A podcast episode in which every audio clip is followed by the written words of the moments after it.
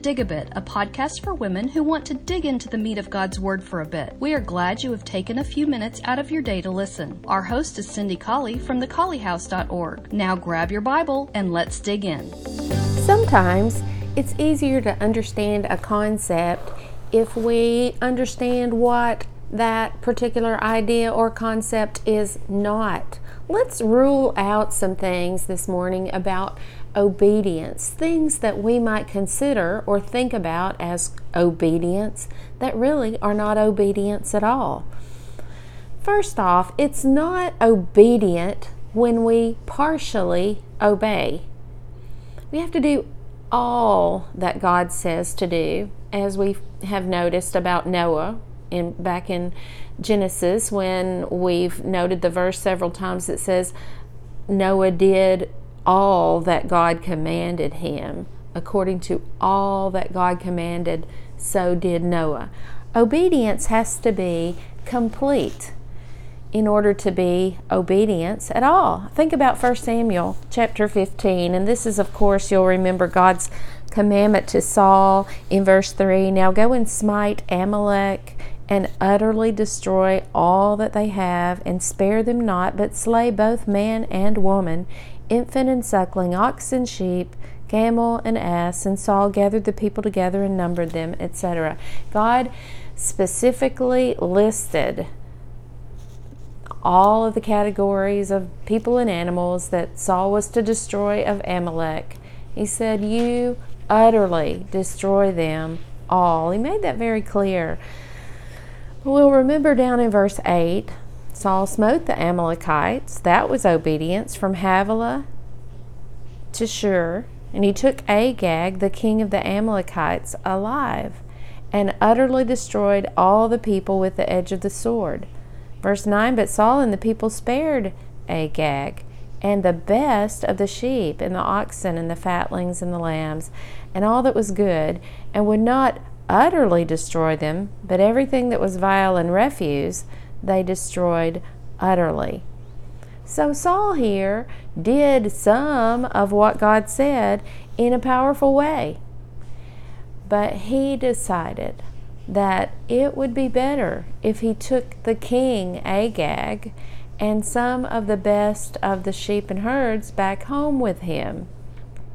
And you'll remember that God did not take very kindly to that obedience, which was really disobedience at all. Partial obedience, then, is not obedience at all. And Saul had all these reasons why he did that because he, he said, I thought that it would be better to sacrifice these, um, the best of the sheep and the oxen and, and he explained that in verse 15. And Saul said, They have brought them from the Amalekites, for the people spared the best of the sheep and the oxen to sacrifice unto the Lord your God. And the rest we have utterly destroyed. That was Samuel's, that was Saul's explanation to, to Samuel.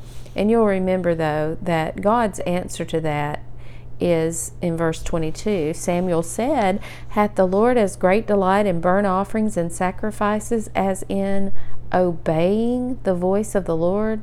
Behold, to obey is better than sacrifice, and to hearken than the fat of rams. Partial obedience is not obedience at all. I can think of various characters who obeyed God partially. I'm thinking of Nadab and Abihu in Leviticus 10. Think of all the things they were doing right. They were offering the right sacrifices, they were offering them on the correct altar, they were wearing the right clothing as they sacrificed them, they had the right audience for their worship. They were doing so many things right but their partial obedience cost them their lives because they had that one thing wrong. They were offering a strange fire. Partial obedience then is not obedience at all. Have you ever thought about the fact that forced obedience is not obedience at all? If someone or some entity makes you do what God has told you to do, then that's not truly obedience. I think about Pharaoh and the um, occurrence of the plagues in Exodus 7 in Exodus 7 through 12 I think. Those are the chapters when the plagues occurred. And you remember that God's directive to Pharaoh was let my people go. That was a direct command given through Moses and Aaron to Pharaoh. Let my people go and you'll remember that those people finally did leave Egypt those people finally, at Pharaoh's behest, in the very end, after the very last plague, when the firstborn was killed in all of Egypt, he said, You get out of here. And then, as a matter of fact, he made one last attempt to go and get them and keep them as he went to the Red Sea. The waters were parted, and they were walking across on dry land. And Pharaoh, a saying to do then, was drowned in the Red Sea. Now, think about that. You know, Pharaoh finally did let the people go, as God had said. Was that obedience? We would all agree that that forced obedience was not obedience at all. It's not obedience when I can necessarily logic my way to how this is best. It's not obedience when it's my will, then, and not God's will, even though the two of them may be coinciding at that point. It has to be that I obey because I reverence the sovereignty of God, not because I look at what God says and I think, oh, yeah, I think that'll work out for the best. So, obedience, when it's my will, is not obedience at all. I was thinking about, um, oh, Naaman and the leprosy. Remember, we talked about that very recently and how that he was commanded to go and dip in the Jordan seven times. And, and he, he came out and said, Behold, I thought and then he went on to explain that you would ask me to do something great, that you would ask me to do th- something showy, that you would ask you would come out and hold up your hands and say, you know, I thought that this is what you would command me to do. And I can't really logic my way through to dipping in the dirty old Jordan seven times. He finally did obey.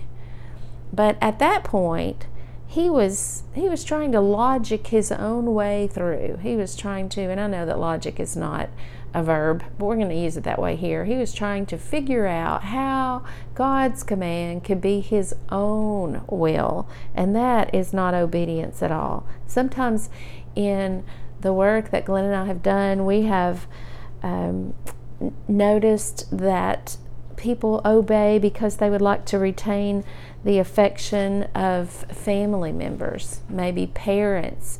Sometimes we have noticed that there are people who will become very interested in attending worship services, for instance, when it's time for them to be re elected to a political office, or they have some social interest in being there, or Perhaps we have noticed uh, once upon a time a man was baptized into Christ, even when he thought his marriage was going to end because of his previous adultery. Oh, I think if I'm baptized into Christ and obey, quote unquote, God in this way, that my marriage will hold together. And so this, this man was baptized into Christ in order to try and hold his marriage together. So when we look at these examples, um, I think about what Paul said about Demas. He said, Demas has forsaken me, having loved this present world. There was a time when Demas was following Paul, when he was being faithful to, to Paul. But at the time of privation, at the time when he was going to have to sacrifice something, in 2 Timothy 4:10, Paul says, "He has forsaken me, having loved this present world. So we see here examples from our lives in 2017 and from Scripture in which people quote unquote obeyed. They actually carried out the practical command of God, but the motive behind wasn't a motive of submission to, to the sovereignty of God. So that obedience was not really obedience at all. Before we leave the topic, though, let's go ahead and say that there are sometimes more than one motivation for there can be more than one motivation for an act of obedience to God without that being sinful. I think about the motivations that have moved me in my lifetime to do what God's will was. I hope that first of all, it'll be love for God, and we love Him because He first loved us. And because of that love for God, we obey God. But then Jude tells us that some we save with fear, pulling them out of the fire. So there is a fear, two different kinds of fear. Uh, and uh, sometimes we read about fear, and it's speaking of a deep respect for the sovereignty of God. Sometimes we read about fear as in Jude, and it is it it specifically says some save with fear, pulling them out of the fire. So there is a fear, a healthy fear of eternal damnation that would motivate us to obey God. And then there's reverence for the, the sovereignty of God, that kind of fear. There is trust in God. I think about Romans 8:28 and it says that all things will work together for good to those who love him and are the called according to his purpose. I tr- I look at Romans 8:28 and I trust that if I obey God, things are going to ultimately work out for my benefit. That's not a wrong motivation for serving God. That is a motivate motivator there in Romans 8:28, a promise. And if I throw myself uh, into that trust, that faith that God will always do what He says He will do, then that's a motivator for my following God's way in my life. I look at Matthew 6:33 in the same way. Those who are seeking first his kingdom will have all the basic needs of this life provided. Seek ye first the kingdom of God and his righteousness, and all of these things will be added to you. The motivator of the crown of life that's promised. All of the trust that I put in the promises of God are great motivators for obedience. Otherwise, why would we even have those promises in, in the Word of God? Heaven, oh, that's a great motivator. The hope of heaven is a great motivator for obedience. Ultimately, I must believe, though, with all of these motivators, I must believe that God created me, He sustains me, he sent His Son to redeem me, and thus He has the right to tell me what to do. So even if those motivators become faint in my memory, I'm not remembering right now the promises of God. I'm not thinking about heaven as I should. I'm not maybe um, into the Word as I should be. Then get back into the Word, realizing the sovereignty of God, that He has a right to tell me what to do because He's my creator, because His ways are far above my ways, His thoughts are far above my thoughts. He has the right to tell me what to do, and then He has given me His will for my life in His Word, and it is the ultimate authority for every decision I make. Partial obedience, forced obedience, obedience from uh, based on worldly motivating forces, none of those things are truly obedience. To obey is better than sacrifice, and to hearken to God than the fat of rams. First Samuel chapter 15, verse 22. Hope you have a great day. If you find yourself in Huntsville, Alabama, we'd love for you to worship with us at West Huntsville Church of Christ at Providence, 1519 Old Monrovia Road, Northwest. Sunday morning worship begins at 9 a.m., followed by Bible classes for all ages. We meet again at 5 p.m. for evening worship and at 7 on Wednesday night.